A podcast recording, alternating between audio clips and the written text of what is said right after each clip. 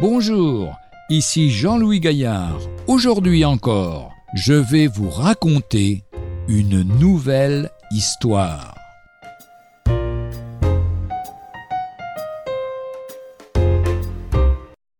La chute d'un mur. Automne 1989. Le mur de Berlin vole en éclats. C'est le chemin de la liberté, enfin retrouvé pour des milliers d'Allemands. L'événement est historique. Cela nous fait penser à un événement plus important encore.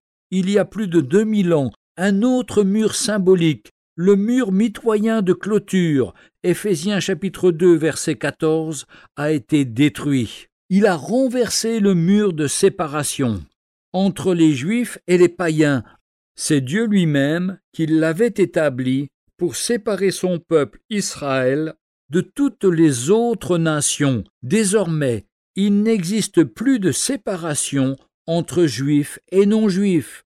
Ceux qui étaient sans droit de cité en Israël, étrangers aux alliances de la promesse, sans Dieu dans le monde, il a voulu réconcilier l'un avec l'autre, en un seul corps, par la croix, en détruisant par elle l'inimitié.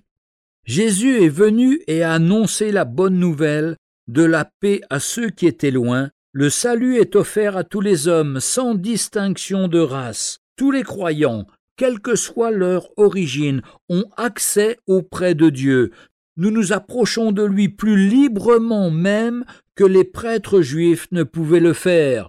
Le rideau qui interdisait l'accès du lieu très saint, partie secrète du temple où se trouvait Dieu lui-même, a été déchiré par le milieu. Évangile de Luc chapitre 23 verset 45. Du haut en bas, nous dit Marc au chapitre 15, verset 38, nous pénétrons par la foi dans le sanctuaire et nous adorons Dieu pour ce qu'il est et pour ce qu'il a fait pour nous.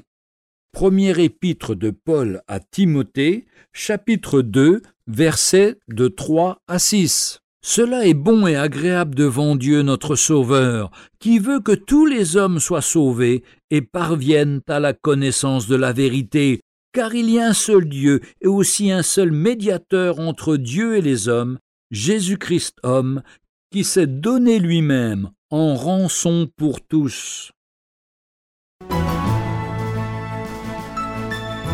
Retrouvez un jour une histoire sur www.365histoire.com.